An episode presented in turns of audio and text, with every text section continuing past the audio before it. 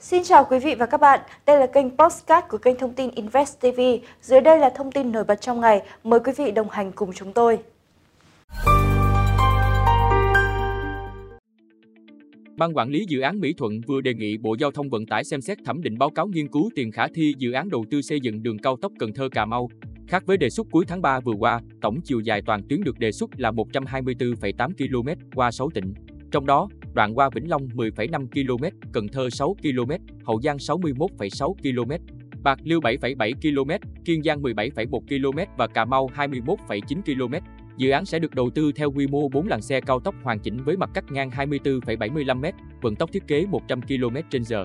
Trong giai đoạn 1 sẽ đầu tư theo quy mô 4 làn xe cao tốc hạn chế, chiều rộng mặt cắt ngang 17 m, vận tốc khai thác 80 km/h.